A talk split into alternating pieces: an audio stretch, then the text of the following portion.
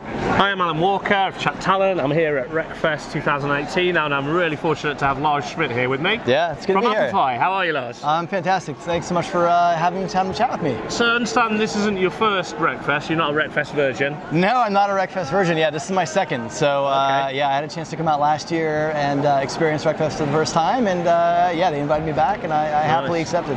Okay, and what are you doing here? What's your role? Yeah, so I'm uh, doing a little bit of everything. So I'm emceeing the main stage, uh, and then I'm presenting on. Actually, I just wrapped up a presentation on the HR Open Source Future Work Report. Right, okay. And then after lunch, I'm going to be uh, moderating a fireside chat with uh, Netflix's EMEA recruiting team. Oh, wow, so they're Yeah. keeping you busy though. A little busy, yeah. So, um, in terms of speakers, is there anybody you want to catch yourself if you get opportunity between MCing? Yeah, you know, actually, I'm, uh, I'm really excited for Matt Buckland's session this afternoon. So I've uh, I've known Matt for years online. We met in person last year. Okay. Um, but I, I yeah, I think he's really smart. I really uh, appreciate his view on recruiting and talent. So looking forward to see what he has to share. I haven't seen him present yet. So. Cool, and this is, that's one of the things about these events, isn't it? We Yeah. we both are connected to a shitload of people Yeah, online. yeah. And you kind of converse with them to a certain extent, but it's it's online. But then that opportunity to actually, you know, pound the flesh, Yeah. meet people properly, and, Right. and- Well, it's a warm connection, right? So Yeah. you already kind of know somebody, you know their interests, you know their style, you know their, you know, a bit of how they communicate. So when you meet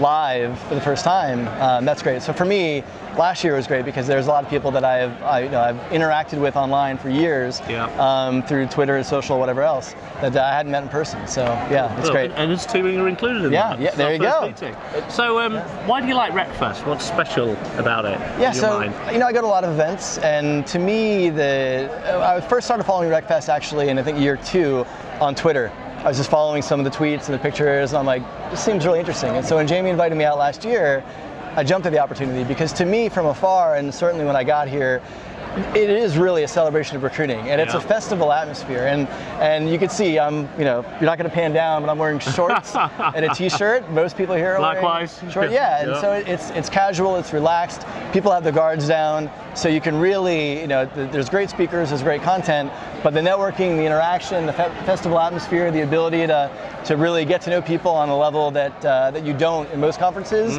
and really be fluid between sessions. Like you've got unplugged sessions, you've got innovation stages, you've got disruption stages. Eh, There's lots of options. So you know, to- regardless of what you're interested in learning, there's something for you. And then the networking coupled with that, to me, makes this such a unique place. Is there anything like this in the states? Not quite like this. Okay. No, no. I mean, I think you, the- you know, the, people use the term unconference, right, for an event. And a lot of people want to say, "Hey, we have an unconference." You know, That's what Bill they call it. Borman and Shrew, Yeah, like yeah. he has an unconference, but I think a lot of other people try to replicate that, and they don't get that. And Jamie and his team, they don't position this as an unconference, right? Like this is this is its own thing. It's Wreckfest, and Yeah. there's nothing in the U.S. that quite matches the the vibe and the spirit and the energy of this. So that's uh, that's why I'm such a big fan. Cool. So Yeah. for those that don't know you, which is probably a tiny proportion of people Yeah. who work in HR and recruiting, what else do you do other than emceeing events, Lars? so my, uh, my, my day job, if you will, is uh, I'm the founder of a company called Amplify. And so we do strategic consulting uh, in the areas of employer brand strategy and recruiting optimization. Uh, and then we also do HR executive search. So um, part of my, that's kind of my, you know, that's how I make a living. Um, Pays the bills. yeah, Yeah, exactly. yeah, yeah. But uh, three years ago, I co-founded an initiative called HR Open Source, Yeah. which is a, a global not-for-profit to accelerate innovation in HR and recruiting. And so, in you know, we've traveled the world from Stockholm to Johannesburg, uh, London, kind of meeting with practitioners and learning about what they need, what are some of the barriers holding them back, and Nice. then we built this free kind of community and platform to bring people together with the idea of sharing how they're doing, sharing their struggles, sharing their wins, uh, and inspiring their peers to really focus on kind of future of work oriented and progressive practices in HR and recruiting. Cool. So about So- raising the bar of the industry absolutely. and, and kind of br- bringing up those that may be a little bit behind and Yeah. showing them what's possible, Yeah. what they can do. I mean, think about it. Like events like this are great for us because we can afford to be here. Yeah. Right. Uh, and so if you're a, a practitioner in a small company, you don't have a lot of budget.